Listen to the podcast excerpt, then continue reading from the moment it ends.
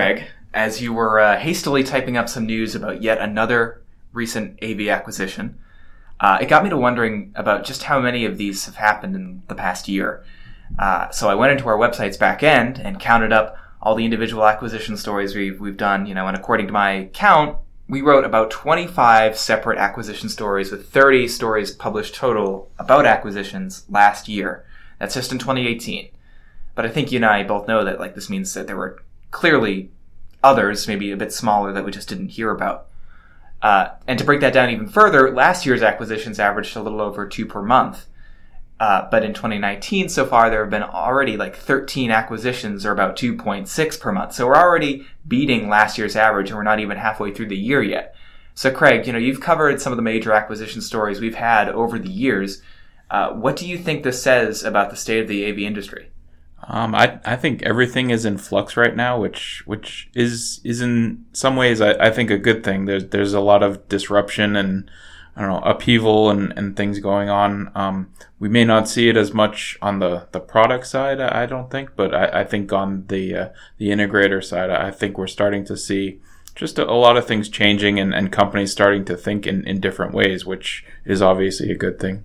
And do you think that we're gonna going into InfoComm shortly? Like this is gonna be like ramp up around that time, like it sometimes does, or what's the deal there? Uh, there are always acquisitions that are announced at or right before InfoComm, so I would not be surprised if, if we saw you know one or two more you know le- leading up to that that week or you know right during that week. I, I know I've covered a, a handful of them during during the shows themselves, so I certainly don't expect this to uh, to slow down anytime soon. Although I will say that I didn't expect this pace to keep up, and uh, you mentioned that, that the pace is kind of accelerating. I didn't expect this pace to keep up, you know, after last year and, and 2017. It, it's it's hard to believe that there are this many AV companies out there to be acquired and you know be you know brought into you know larger larger companies and things like that. But obviously, that this tells you that you know there there are you know a, a lot of companies that, like you said, you know some we haven't heard of and some we know a lot more about.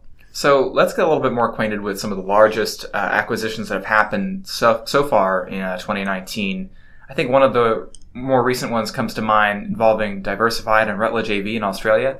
Yeah, that that's um, a, a, kind of a milestone acquisition. It, it, brings Diversified, if not into the billion dollar category, right on the edge of it. Um, once once the uh, you know the the revenue is, is figured out. Um, the diversified is a little hesitant to, to say that they're officially a billion dollar company at this point, but you know, if, if things move in the same trajectory that, that they have with diversified's other acquisitions, that is a mark that they'll reach, if not by the end of this year, then, then sometime early in, uh, in 2020. So that's obviously a, you know, a, a big, big deal for lack of a better term and, and pardon the pun there. Yeah.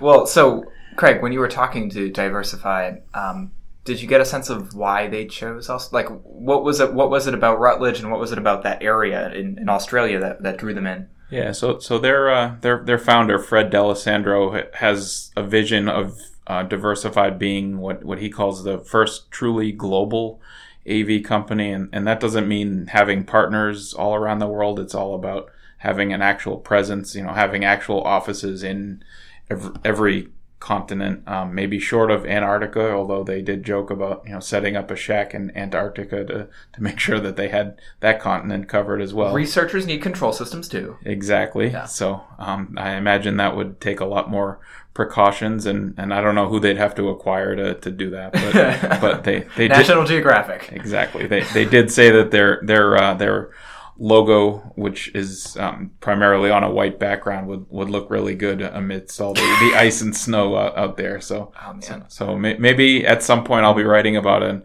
acquisition in a, in in Antarctica. But Who knows? Well, maybe we'll send you. Ex- hey, yeah. that would be that would be kind of fun. Get your parkas ready. Um, so the, okay, then we have Snap AV acquiring Control4, right? That was like a really interesting one for us to cover. You know, kind of focusing on the commercial side of things as we do. That was a $680 million deal uh, that we think will put two traditionally residential type companies more in the realm of commercial, right? Yeah, I, I, I think they'll they'll probably start to, to touch a little bit more on the, the commercial side with, with the, the combined power. Uh, they they already kind of dabble in it a little bit at this point, and I, I think this will you know kind of make it a little bit more pronounced.